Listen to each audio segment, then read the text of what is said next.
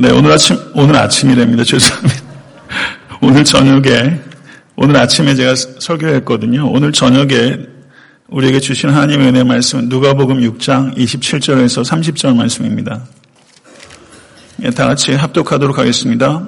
예, 그러나 너희 듣는 자에게 내가 이르노니 너희 원수를 사랑하며 너희를 미워하는 자를 선대하며 너희를 저주하는 자를 위하여 축복하며 너희를 모욕하는 자를 위하여 기도하라.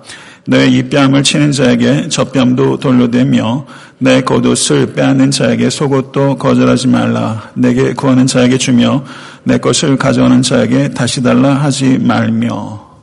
아멘. 하나님의 말씀입니다. 오늘 설교를 준비하면서 그 여기에 그 관련된 하나님의 어, 말씀이 여덟 가지로 말할 수 있는데요. 이 중에서 제가 실천하고 있다고 말할 수 있는 게 뭐가 있나 생각해 보니까 참 궁색한 거 있죠. 예, 그래서 어떻게 설교를 전해야 되나 그런 면에서 조금 많이 고심했습니다. 예, 오늘 말씀을 통해서 하나님께서 우리에게 은혜 주실 줄로 믿습니다. 갈급한 심령으로 하나님 말씀을 듣는 여러분과 제가 될 수 있게 간절히 소원합니다. 40년간 어, 동서독이 어, 이념으로 분단되어서 베를린 장벽으로 서로 적대하고 있었습니다. 그런데 어느 날 동베를린 사람들이 트럭 가득이 쓰레기를 담아서 서베를린 쪽으로 버렸다는 것입니다. 그래서 서베를린 사람들도 똑같은 방법으로 동베를린 사람들에게 대갚아 주려고 하다가 쓰레기 대신에 캔에 가득 음식을 담고 빵과 그리고 우유 등을 차곡차곡 담아서 동베를린 쪽으로 쌓아 주었다는 것입니다. 그리고 그 쌓아 놓은 음식 제일 위에 이렇게 써 놓았다는 것입니다. 사람은 각자 자신이 가진 것을 주게 됩니다. 사람은 각자 자신이 가진 것을 주게 됩니다. 그러니까 동독 사람은 쓰레기를 가졌기 때문에 쓰레기를 주는 것이고 서독 사람은 양식을 가졌기 때문에 양식을 주었다. 우리가 액면적으로 보면 그렇게 이해하게 되는 것이죠. 성도 여러분, 그 남과 북이 대립돼서 지금 극단적인 대립 상태에 있은 지 벌써 어, 거의 70년 가까이 됩니다. 아, 그리고 그 남한 사회에서도 동과 그 서로 나뉘어져서 극단적으로 대립하고 있고 세대 간에 대립하고 있고 아, 빈부에 따라 대립하고 있고 이념에 따라 아, 매우 심각하게 대립하고 있습니다. 성도 여러분, 아, 우리는 서로 어, 쓰레기를 쌓아주고 있습니까? 아니면 양식을 쌓아주고 있습니까? 여러분과 저는 도대체 무엇을 가지고 있습니까? 예, 오늘 본 말씀 누가복음 6장 27절 30절의 말씀은 아, 그리스도인들이 무엇을 가지고 있으며 그리스도인들이 무엇을 줄 수 있는 존재인가에 대한 우리 주님의 고결한 가르침입니다. 예, 오늘 본 말씀 누가복음 6장 27절에서 30절의 말씀은 누가복음 6장 20절에서부터 시작해서 49절까지 이어지는 평지 설교의 가르침의 한 부분입니다. 예수 그리스도의 평지 설교는 세 부분으로 나누어집니다. 먼저 누가복음 6장 20절에서 26절의 말씀은 그리스도인의 복된 삶으로의 초청이라고 할 수 있다면 6장 27절부터 39절은 아, 그리스도인의 사랑하는 삶으로의 초청이라고 할 수 있습니다. 그리고 6장 40절에서부터 49절은 그리스도인의 의로운 삶으로의 초청이라고 요약할 수 있을 것입니다. 아, 그리스도께서 그리스도인들을 복된 삶으로, 사랑하는 삶으로, 그리고 의로운 삶으로 초청하고 계십니다. 이 초청에 응답하시는 여러분과 제가 될 수 있게 되 간절히 바랍니다. 오늘 본 말씀은 그리스도께서 그리스도인들을 그리고 이 자리에 있는 우리 각자를 사랑하는 삶으로 초청하는 그 가르침의 한 부분이라고 말할 수 있을 것입니다. 저는 그 가르침 중에서 전반부에 해당하는 6장 27절부터 30절의 말씀을 오늘 강의하도록 하겠습니다. 27절을 아, 한번 보시죠. 그러나 너희 듣는 자에게 내가 이르노니 라고 말하면서 그러나 라는 말이 성경 원어적으로는 강조가 되고 있습니다. 이것은 매우 극단적인 대조를 강조하는 알라라는 접속사가 사용되고 있습니다. 이것은 그리스도께서 그리스도인들에게 주시는 윤리는 세상의 윤리와는 확연하게 구별되는 윤리라는 것을 우리에게 말씀하고 있는 것입니다. 성도 여러분, 우리 주님의 가르침은 결코 진부하지 않습니다. 2000년 전에도 진부하지 않았던 것처럼 지금 이곳에서도 그리스도의 가르침은 진부하지 않습니다. 진부하게 살아가는 힘없는 그리스도인들이 있는 것이지 예수 그리스도께서 진부하지 않습니다. 만약에 이 자리에 있는 우리 각자가 그리스도의 가르침대로 순종하며 살아가기 시작한다면 진부한 세상은 반드시 변화받게 될 것을 믿으실 수 있게 되기를 간절히 바랍니다. 27절 상반절에서 28절의 말씀을 보게 되면 그리스도인의 구별된 사랑의 네 가지 원리를 말씀하고 있습니다.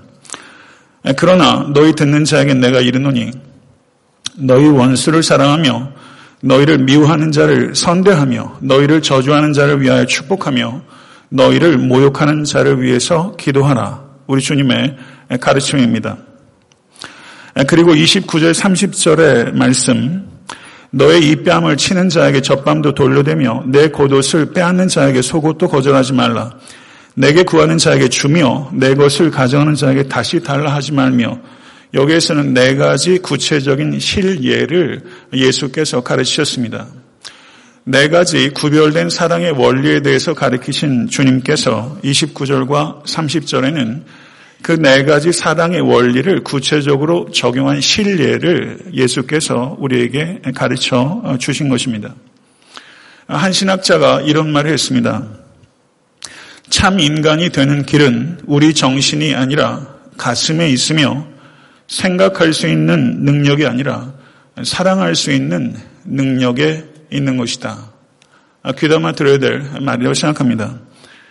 그런 의미에서 저는 오늘 주님께서 우리에게 가르치신 이 말씀이 참 인간학이요 기독교 윤리의 정수라고 할 수 있다고 생각합니다. 사랑하는 성도 여러분, 그러나 이 윤리대로 지킬 수 있는 것은 우리의 의지에서 비롯되는 것이 아니라 성령님의 인도하심에서 비롯된다는 겸손함을 배우실 수 있게 되기를 간절히 바랍니다. 그래서 기독교 윤리는 의지의 윤리가 아니라 성령의 윤리입니다. 그리스도인들의 구별된 사랑은 첫째, 그리스도인의 사랑은 원수를 사랑하는 것이다. 이것이 주님께서 우리에게 가르치신 것입니다. 성도 여러분, 우리를 사랑하는 자를 사랑하는 것은 우리의 감정에서 나옵니다. 그런데 우리의 원수를 사랑하는 것은 우리의 의지에서부터 나오는 것입니다. 로마서 5장 10절 상반절을 보게 되면 곧 우리가 원수 되었을 때 그 아들의 죽으심으로 말미암아 하나님으로 더불어 화목되었은즉이라고 사도 바울께서 말씀하셨습니다. 하나님께서 우리가 원수 되었을 때 우리를 대하신 방식이 여러분과 제가 우리의 원수를 대하는 방식이 되어야 한다고 성경은 우리에게 가르쳐 주고 있는 것입니다. 성도 여러분, 하나님께서 원수 되었던 우리를 대하는 방식으로 여러분의 원수를 대하려는 추구와 그런 열매가 여러분에게 있으십니까? 성도 여러분, 원수를 사랑한다는 것은 우리의 인간적 고결함으로는 결코 도달할 수 없는 높은 수준의 윤리입니다. 오직 예수 그리스도께서 우리의 마음속에 있는 증오를 잠재워 주실 때만 우리는 원수를 사랑하려고 할 수 있고 원수를 사랑할 수 있는 것입니다. 그렇기 때문에 원수를 사랑하는 것은 그건 디바인 러브입니다. 원수를 사랑하는 것은 세상 사람들은 전혀 추구하지 않는 가치입니다. 오직 예수 그리스도의 사랑으로 거듭난 성도만이 추구할 수 있는 가치고 그리고 성령 안에서만 열매 맺을 수 있는 사랑입니다.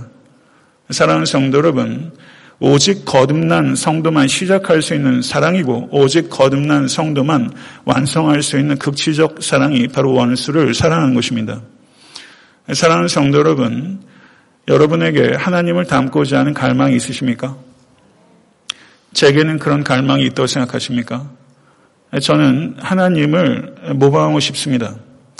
사도 바울이 에베소서 5장에서 얘기했던 것처럼 imitators of God, 하나님을 모방하려고 하는 것이 여러분과 저에게 있어야 됩니다. 우리가 하나님을 닮기 위해서 가장 결정적인 것은 무엇인가? 우리가 원수 되었을 때 우리를 사랑하셨던 것처럼 우리가 우리의 원수된 자를 사랑할 때 우리는 하나님을 가장 극적으로 모방할 수 있게 되는 것입니다. 이것을 잊지 않으시니 여러분과 제가 될 수 있게 되길 간절히 바랍니다. 성도 여러분, 사람에게는 크기가 있습니다. 아주 옹졸하고 졸렬한 위인도 있고 그 인물됨이 참 큰 사람도 있습니다. 사람의 크기를 우리가 어떻게 이해할 수 있겠습니까? 한 사람의 크기는 그 사람의 사랑의 크기입니다. 이것 받아들이실 수 있겠습니까? 원수를 사랑하는 것, 그것은 우리가 사랑하는 것을, 사랑하는 사람들을 동심원으로 그리게 되면 원수를 사랑하는 것은 그 동심원의 제일 외곽에 있는 원이라고 할 수 있습니다. 가족도 사랑하지 못하고 성도도 사랑하지 못하면 어떻게 이웃을 사랑할 수 있으며 원수를 사랑할 수 있겠습니까? 그것은 그야말로 헛된 망상입니다. 교회 안에 성도를 사랑해야 하는 것은 교회 밖의 이웃들과 더 나아가 원수를 사랑하기 위한 시작이요 연습장인 것입니다. 그런데 성도 여러분, 세상 사람들이 교회를 생각하면서 교회 안에서 사랑을 찾기 어려워합니다. 성도 간의 사랑도 교회 안에서 찾기 어려워합니다. 세상 사람들이 교회를 보면서 생각하는 것은 교회가 항상 싸움박질하는 것이다 라는 생각들을 세상 사람들이 하고 있다는 것입니다. 이런 글을 제가 읽은 적이 있습니다. 어, 카메라 좋아하세요? 요즘 뭐 하도 휴대폰이 발달돼서 뭐 휴대폰을 찍어도 굉장히 좋은 퀄리티의 사진이 찍힙니다만은 카메라 매니아들이 있잖아요.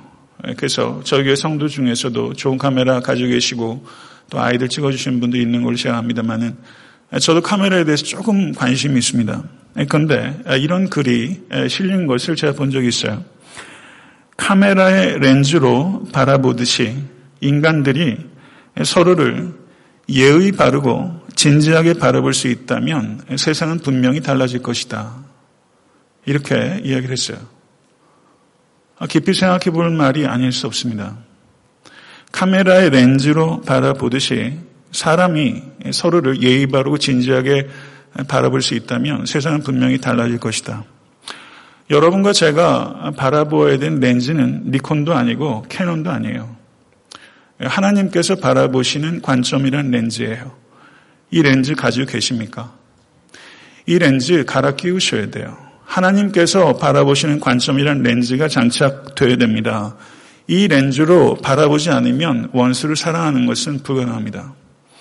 하나님께서 바라보시는 관점으로 이 초점이 맞춰질 때 비로소 원수를 사랑하는 길이 열리게 되는 것입니다. 원수를 사랑하게 되면 자유로워집니다. 원수를 사랑하는 만큼 우리는 우리의 영혼은 자유로워지게 되는 것입니다. 저는 그리스도인으로서 여러분과 제가 그 자유를 인생의 어느 시점인가는 반드시 맛보기를 간절히 소원합니다. 이 자유 경험하실 수 있는 축복이 여러분과 저에게 임할 수 있게 되기를 간절히 바랍니다. 두 번째, 그리스도인의 사랑은 미워하는 자를 선대하는 사랑입니다. 누군가로부터 사랑받지 못한다는 것 유행가 가사처럼 참 외로운 일입니다. 그런데 누군가로부터 미움을 받는다는 것은 참 괴로운 일입니다. 그런데 예수 그리스도께서는 미워하는 자를 선대하라라고 가르치셨습니다. 이러한 예수님의 가르침은 출애굽기 23장 4절과 5절에서도 그 흔적을 찾을 수 있습니다. 내가 만일 내 원수의 기리는 소나 나귀를 보거든 반드시 그 사람에게로 돌릴지며 내가 만일 너를 미워하는 자의 나귀가 짐을 싣고 엎드려짐을 보거든 그것을 버려두지 말고 그것을 도와 그 짐을 부릴지니라 이렇게 말하고 있습니다. 성도 여러분, 제가 뉴욕에서 부목사로 교회를 섬길 때 제가 유학생활에서 같이 룸메이트 했던 사람이 차 얼티마를 샀어요. 제가 미국에서 유학 생활한 지 3년 만에 처음 산 차였습니다. 중고차인데 저한테 굉장히 소중한 그야말로 애마였는데 뉴욕에 주차할 데가 없습니다. 그런데 어느 날 차에 딱 가보니까 운전을 딱 하고 있는데 백밀러가 없는 거예요. 참 희한한 일이다. 그런데 주차할 곳을 간신히 찾아가지고 보니까 어, 제 차하고 똑같은 차종의 검은색 얼티마가 하나 있는데 어디서 많이 본 백밀러가 거기 붙어 있더라고요. 그래서 동네에서 이렇게 자급자족하면서 갖다 떼어서 붙여 쓰고 막 이러는 모양이다 싶었는데 저는 차마 떼오지 못하고 그런 적이 있었는데요. 원수가 아닌데도 불구하고 팽밀로 막 떼가고 이러더라고요. 말 없는 짐승 길을 얻을 때 원수가 아니더라도 아마 자기 친구 거라도 가져가는 게 세상 인심 아니겠어요. 아무도 보는 사람 없으면 작은 이익 위해서 의로움 같은 거는 사실은 많은 사람들이 망각하면서 살아갑니다. 여러분 그런 적 없으셨습니까? 시침 뚝 떼고 한 번 눈 감고 한 번 부끄러운 거 꾹 참고 그리고 이익 얻겠다는 거죠. 그런데 주님께서는요, 출애굽기가 쓰였을 당심이 얼마나 고대 사회입니까? 그 고대 사회에서 우리에게 이야기하는 이 윤리는 정말 고상한 이유를 말할 수가 없습니다. 원수의 소중한 재산을 되돌려 주라는 것입니다. 그리스도 안에서 하나님의 뜻 안에서 발견되는 인간은 참 고상합니다. 원수의 곤란을 기대하지도 말고 원수의 곤란을 외면하지도 말고 원수가 곤란 당하면 조하라 하고 고소해하지도 말고 입을 뒤집어 쓰고 웃지 말고 오히려 그것을 원수와 화해하는 기회로 삼으라. 이것이 출애굽기의 윤리입니다. 원수와 곤란을 당했을 때 그것을 원수와 화해할 수 있는 기회로 삼으라. 이 얼마나 고상한 윤리입니까? 이것이 인간의 머리에서 나오는 윤리일 수 없습니다. 이건 하나님의 마음에서 나오는 윤리입니다. 이것을 사도 바울께서는 로마서 12장 20절에 내 원수가 줄이거든 먹이고 목마르거든 마시게 하라. 그리함으로 내가 숯불을 그 머리에 쌓아 놓으리라. 이렇게 말씀하셨습니다. 원수를 먹이고 마시우라는 것입니다. 이것은 원수의 필요를 채워주라는 것입니다. 어떤 방식으로든 원수의 필요를 채워주라. 이것이 자연인인 자연인인 인간의 본성으로 원수를 먹이고 마시는 일들을 과연 할 수 있습니까?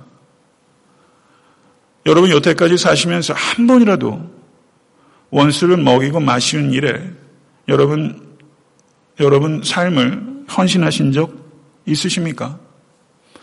성도 여러분, 이 같은 헌신은 자연인은 도저히 할 수 없는 것입니다. 그러나 거듭난 성도, 예수 그리스도의 십자가를 사랑하고 그 십자가의 길을 걸어가는 성도에게는 불가능한 일만은 아니라고 주님께서 우리에게 말씀하신 것입니다. 이와 같은 사랑의 행위는 이성의 행위가 아니라 믿음의 행위입니다. 믿으십니까?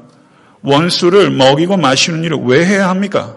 한 가지 이유가 있는 것입니다. 우리 주님께서 기뻐하시기 때문입니다. 이것 외에 더 다른 이유가 필요합니까? 원수의 필요를 채우는 것을 왜 해야 되는가? 우리 주님께서 기뻐하시기 때문입니다. 그것으로 된 것입니다. 주님께서 기뻐하신 일이라면 원수에게 먹이고 마시는 일, 그 일 할 수 있는 것입니다. 성도 여러분, 여러분과 저에게도 원수에게 보복하고자 하는 마음이 있습니다. 그러나 주님께서는 보복이 아니라 그들에게 필요를 채워주라 라고 말씀하시고 원수에게 필요를 채워줄 때 그것이 원수의 머리에 숯불을 놓는 것과 같은 것이다. 원수의 필요를 채워주게 되면 원수가 양심의 부끄러움과 가치를 느끼고 회개할 수 있는 가능성이 열리게 될 것이다. 반드시 그렇게 되지 않습니다. 그러나 원수가 부끄러움과 가책을 느끼고 저가 회개할 수 있는 가능성을 비로소 가질 수 있는 것입니다. 사랑하는 성도 여러분, 원수의 곤란을 그리스도의 사랑을 전할 수 있는 기회로 선용하는 인간, 참된 인간이요, 참된 성도입니다. 여러분 신앙생활 하면서 원수의 곤란을 그리스도의 사랑을 전할 수 있는 기회로 여러분 사용해 보십시오. 그 얼마나 신앙생활 재밌겠습니까? 그런 감격과 그 맛을 한 번도 경험해 보지 못한다면 참 빈곤한 성도가 아닐 수 없습니다. 여러분 혹시 원수까지는 아니어더라도 여러분과 상당한 어려움을 겪고 있는 관계 왜 없겠습니까? 그러나 그 사람이 어려움에 처할 때 성도 여러분 그 사람을 믿음의 행위로 도움으로 말미암아 그 관계가 회복될 수 있는 기회를 만든다면 이게 신앙의 기적이죠. 이 기적 경험하실 수 있는 여러분과 제가 될 수 있기를 간절히 바랍니다. 셋째, 그리스도인의 사랑은 저주하는 자를 축복하는 사랑입니다. 사도 바울께서는 로마서 12장 14절에 너희를 박해하는 자를 축복하라. 축복하고 저주하지 말라. 라고 말씀하셨습니다. 그리고 사도 베드로께서는 베드로전 3장 9절에 악을 악으로 욕을 욕으로 갚지 말고 도리어 복을 빌라.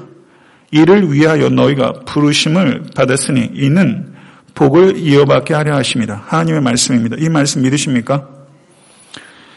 저주하는 자에게 도리어 복을 빌라. 이것을 위하여 너희가 부르심을 받았다. 그리스도인의 소명은 무엇입니까? 우리를 저주하는 자를에게 축복하기 위해서 우리가 부르심을 받은 것입니다. 그것이 여러분과 저의 소명입니다. 그것이 여러분과 저의 소명의 가장 중요한 부분입니다. 그리고 더 나아가서 우리가 우리를 저주하는 자에게 복을 비는 것이 여러분이 복을 받는 통로입니다. 할렐루야. 믿으세요? 복 받기 원하세요? 여러분 복 많이 받으시기 바랍니다. 우리가 기복 신앙을 두려워하면서 축복에 대해서 너무 지나치게 위축되는 것 같아요. 복 받아야 합니다. 어떻게 복 받습니까? 우리에게 저주하는 사람에게 축복하면서 하나님께서 그 사람에게 복을 부어주신다. 하나님의 말씀입니다. 이 말씀 믿으세요? 이 말씀 꼭 기억하세요. 자녀들에게도 가르치세요. 너에게 원수된 자를 축복하라. 그것이 내가 복받는 비결이다. 이렇게 가르쳐야죠. 이 복 받아 누리실 수 있는 여러분과 제가 될 수 있게 되기를 간절히 바랍니다. 종교개혁자 마틴 루터가 이런 질문을 받았습니다. 그리스도인들이 저주하는 것이 합당한 일입니까? 그런데 마틴 루터 이 질문에 대해서 이렇게 대답했어요. 경청하세요. 안 됩니다. 그러나 항상 안 되는 것은 아닙니다. 안 됩니다. 그러나 항상 안 되는 것은 아닙니다. 마틴 루터가 이렇게 말했어요. 그리스도인이 저주하는 게 가능한 일입니까? 합당한 일입니까? 안 됩니다. 그러나 항상 안 되는 것은 아닙니다. 거룩한 분노가 있습니다. 죄에 대해서 분노하지 않는 건 죄입니다. 거룩한 분노가 있는 것처럼 온전한 미움이 있습니다. 온전한 미움이란 개인의 원수가 아니라 하나님의 원수에 대한 미움입니다. 그것을 온전한 미움이라고 합니다. 개인의 앙심이나 이해관계나 적대감에서 비롯되는 미움이 아닙니다. 거기에서 완전히 자유하고 오로지 하나님의 영예와 영광을 사랑하는 마음에서 불타오르는 미움, 그것이 순결한 미움, 온전한 미움입니다. 시편을 보게 되면 저주 시편이 있습니다. 저주 시편은 하나님을 사랑하기 때문에 하나님의 원수에 대해서 시편 기자가 저주를 표현하는 것입니다. 성도 여러분, 갈라디아서 1장 7절에서 9절을 보게 되면 사도 바울이 이렇게 말합니다. 다른 복음은 없나니 다만 어떤 사람들이 너희를 교란하여 그리스도의 복음을 변하게 하려 함이라. 그러나 우리나 혹 하늘로부터 온 천사라도 우리가 너희에게 전한 복음 외에 다른 복음을 전하면 저주를 받을지어다. 우리가 전에 말하였거니와 내가 지금 다시 말하노니 만일 누구든지 너희가 받은 것 외에 다른 복음을 전하면 저주를 받을지어다. 사랑하는 여러분, 요즘은요, 강단에서 이렇게 얘기하면 싫어합니다. 세상에 나와서 이렇게 얘기하면 싫어합니다. 강하고 분명하게 이야기하는 것을 누구도 좋아하지 않습니다. 그런데 사도 바울께서는요, 불과 두 절 사이에 저주를 받을 지어다. 이렇게 두 차례나 저주를 표현했습니다. 거짓 복음을 증거하는 이들에 대해서 사도 바울은 서로 나라도 천사라도 거짓 복음을 전하면 나에게 저주가 있을지어다. 이게 사도 바울의 말입니다. 성도 여러분, 하나님의 복음, 그리스도의 복음을 변개하는 것은 사도 바울이 표현했던 것처럼 여러분과 저도 극렬한 증오를 표현할 줄 알아야 됩니다. 이와 같이 복음의 본질을 흐리는 것에 대해서 저주를 표현하는 것이 죄를 짓는 것이 아니라 오히려 변질된 복음에 대해서 아무런 격한 감정도 갖지 않는 것, 그것이 죄입니다. 성도 여러분, 이 사도 바울의 이 분노, 사도 바울의 이 저주를 기억하시고 이 변질되는 세상 속에서 그리스도의 복음, 예수 그리스도의 십자가와 부활과 그리고 재림에 대한 이 복된 소식, 이것에 대해서는 한치도 한순간도 물러섬이 없는 여러분과 제가 될 수 있게 되기를 간절히 소원합니다. 네 번째 그리스도인의 사랑은 모욕하는 자를 위해서 기도하는 사랑입니다. 이사야서 50장 6절을 보게 되면 나를 때리는 자들에게 내 등을 맡기며 나의 수염을 뽑는 자들에게 나의 뺨을 맡기며 모욕과 침뱉음을 당하여도 내 얼굴을 가리지 아니하였느니라. 이렇게 말씀하셨고 예수 그리스도께서는 구약의 약속의 성취대로 침뱉음을 당하셨고 얼굴을 맞으셨으며 가시관이 씌워졌고 온갖 조롱과 멸시를 당하셨습니다. 성도 여러분, 침뱉음 당해보신 적 없으시죠? 우리 주님께서 침뱉음 당하셨습니다. 그러나 주님께서는 무한한 사랑과 절제와 위엄을 가지고 끝까지 평강을 지키셨고 잔인한 모욕을 끝까지 허용하셨습니다. 그리고 심지어 자신을 못 박은 로마 군인을 향해서 누가복음 23장 34절에 아버지 저들을 사하여 주옵소서 자기들이 하는 것을 알지 못함이니이다. 이 기도를 드리셨습니다. 이 기도는 여러분과 저를 위해서 드린 기도입니다. 로마 병정을 위해서 드린 기도는 바로 저를 위해서 드린 기도입니다. 그리고 예수 그리스도께서 십자가 위해서 드린 기, 도는 우리를 초청하는 기도입니다. 예수 그리스도께서 가시적으로 십자가 위해서 드리신 그 기도는 가시적으로 그와 같은 기도의 삶으로 여러분과 저를 초청하신 것이고 그 초청에 최초로 응한 사람이 바로 사도행전 7장의 첫 번째 선교자 스테반입니다. 성도 여러분, 영국의 스펄전 목사님, 그분이 이런 말씀 하셨어요. 모욕하고 박해하는 자들이 망치라면 그리스도인들은 모루와 같습니다. 그리스도인들은 모루와 같습니다.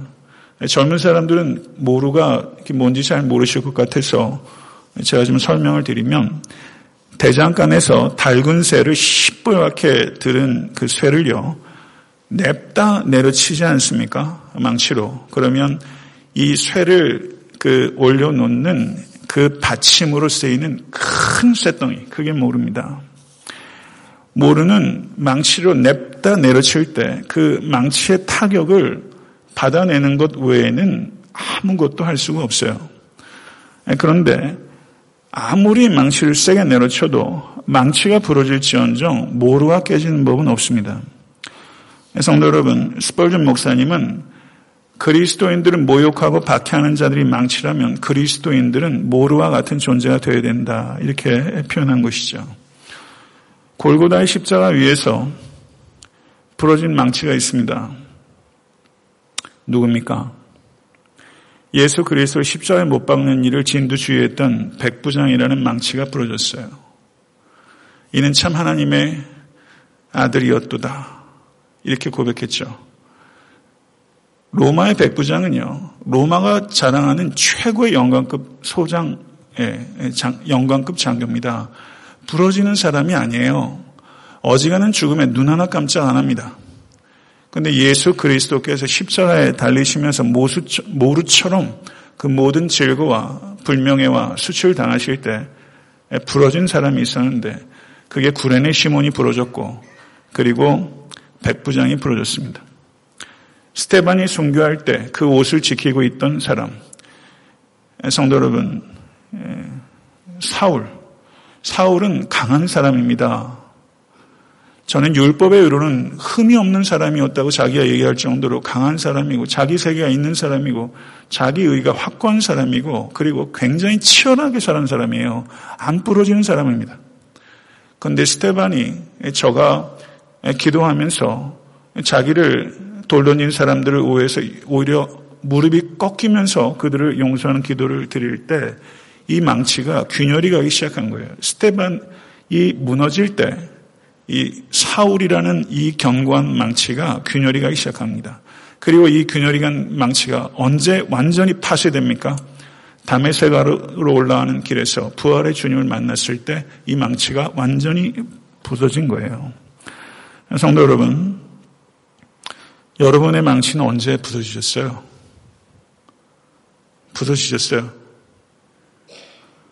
크리스토스톰이라는 초대 기독교 공동체 교부가 있습니다. 그분이 어떤 얘기를 했냐면 원수를 위해 기도하는 것은 절제의 절정이다. 원수를 위해 기도하는 것은 절제의 절정이다. 이렇게 표현했어요. 깊이 생각해야 될 말입니다. 기독교적 절제의 절정은 원수를 위해서 기도하는 거예요.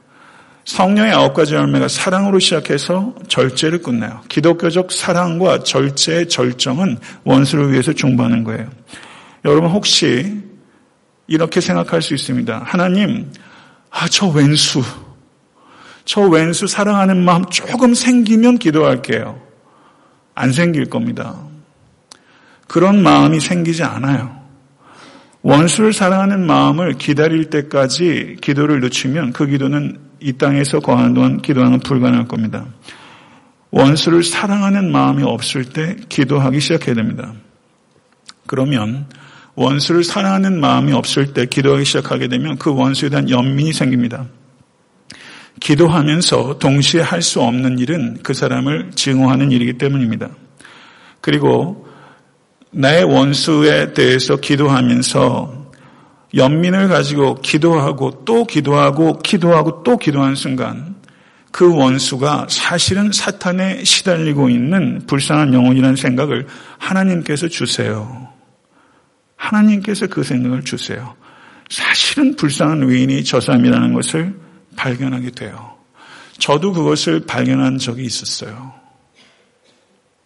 그래서 얼마나 회개했는지 모릅니다. 제가 그것을 처음 발견했을 때는 제가 대학생 때였어요. 누가 너무 밉더라고요. 그래가지고 내가 뭘 결단하기 전에 하나님 앞에 기도하는데 어느 순간 기도가 바뀌더니 그 영혼을 위해서 기도하면서 제가 얼마나 회개했는지 모릅니다. 성도 여러분, 기도를 거듭하고 거듭하면서 증오의 쓴뿌리가 빠져나가게 되면 원수에 대한 연민이 어느 순간 원수에 대한 신비한 사랑으로 싹이 터오는 것을 느껴요. 이게 신앙의 신비예요. 여러분, 원수를 사랑하는 새싹이 여러분 영혼 가운데 한 번이라도 싹튼 적 있습니까? 원수를 사랑하는 그 생명의 새싹이 여러분의 영혼 가운데 한 번이라도 싹튼 적 있으세요?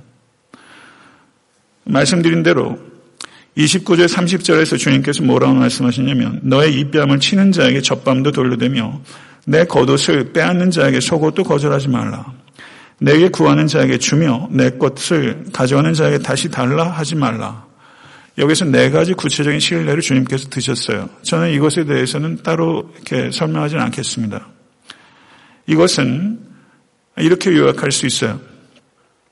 개인적으로 적개심에 불타올라 보복하지 말고 상대방과 공동체와 그리고 사회에 가장 유익이 되는 길과 하나님께 영광이 되는 길이 무엇인지 깊이 기도하고 숙고하여 그것에 따라 반응하라. 이것이 주님의 가르침입니다. 이것이 주님의 가르침입니다. 이거 받아들이실 수 있겠습니까? 그런데 여기서 한 가지 중요한 초점이 있습니다. 주님의 가르침을 우리가 잘못 오해하게 되면 악을 방관하고 악과 타협하고 악을 조장하라는 쪽으로 잘못 곡해하고 오해하고 적용할 수 있습니다. 미숙하게 성경을 이해하면 그렇게 결과가 될 수 있다는 뜻입니다. 주님의 이 가르침은 악에 대해서 개인의 무책임을 권유하는 것이 아니라 개인의 보복을 제한하고 관용을 나타내라라는 주님의 가르침입니다. 예수 그리스도의 이 가르침을 제도화된 악을 정당하고 유지하는데 악용하려고 하는 사람들이 있습니다. 체제를 유지하려고 하는 사람들입니다. 그렇게 성경을 이용하는 것은 그건 비성경적이고 더 정확하게 말하면 비열하기 짝이 없는 일입니다. 예수 그리스도께서 금하신 것은 보복 자체가 아닙니다. 예수 그리스도께서 금하신 것은 보복 자체가 아니라 보복이 인간의 권리가 아니라 하나님의 권리라고 말씀하고 있는 것입니다. 그리스도께서는 정의를 실현하는 것을 금지하신 것이 아닙니다. 그리스도께서는 어느 누구도 악에게 대항해서는 안 된다고 말하는 것이 아니라 우리가 개인적으로 악을 보복해서는 안 된다라고 가르치신 것입니다. 성도 여러분, 악인을 뜨겁게 사랑하면서 악을 뜨겁게 미워하는 것은 항상 어려운 일이고 고통스러운 일입니다. 성도 여러분, 철이 들어가면서 말이죠. 냉혹한 세상에서 사랑한다는 것이 참 어렵다라는 것을 느낍니다. 저는 제가 10대 때는요, 사랑이 참 쉽다고 생각했어요. 사랑이 참 쉽다고 생각했어요. 근데, 나이가 좀 이렇게 들어가면서 사랑이 참 어렵다. 그러니까 제가 44살에 결혼했잖아요. 어렵다고 하면 뭐 마냥 늦출 수도 없어서. 철이 들어갈수록 사랑이 참 어렵다. 깨닫고요. 냉혹한 세상에서 사랑답게 사랑하는 것 참 어렵다고 느껴지고 불의한 세상에서 정의롭게 살아가는 것 참 어려운 일입니다. 사랑하기도 어렵고 정의롭기도 어렵습니다. 그런데 주님께서는 이 양자 중에서 어느 하나를 택하라고 말하지 않고 사랑하며 정의로우라고 말씀하세요. 그렇기 때문에 얼마나 어려운 거예요?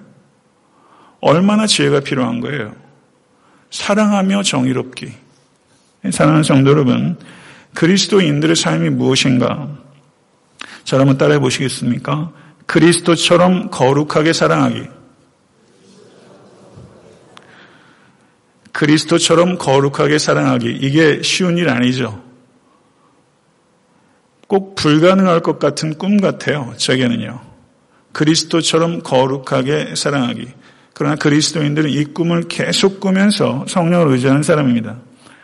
오늘 설교의 제목을 저는 이렇게 바꿨습니다. 자, 한번 따라해 보시죠. 악 외에는 모든 것을 뜨겁게 사랑하라. 악 외에는 모든 것을 뜨겁게 사랑하라. 이것이 오늘 주님께서 우리에게 주신 말씀이에요. 그리고 이 말씀은 실현 불가능하지 않습니다. 거듭난 성도가 성경과 성령의 빛에 의지하는 만큼 우리는 실천할 수 있습니다. 이것을 믿으실 수 있게 되기를 간절히 바라고 악 외에는 모든 것을 뜨겁게 사랑하는 여러분과 제가 돼서 무기력함들을 벗어버리고 하나님의 나라 영광을 위해서 아름답게 쓰임받는 여러분과 제가 될 수 있게 되기를 간절히 바랍니다. 거룩하게 사랑하는 것 그것이 이 세상을 새롭게 할 수 있는 하나님의 방법입니다. 여기에 순종하실 수 있게 되기를 간절히 축원합니다. 기도하겠습니다.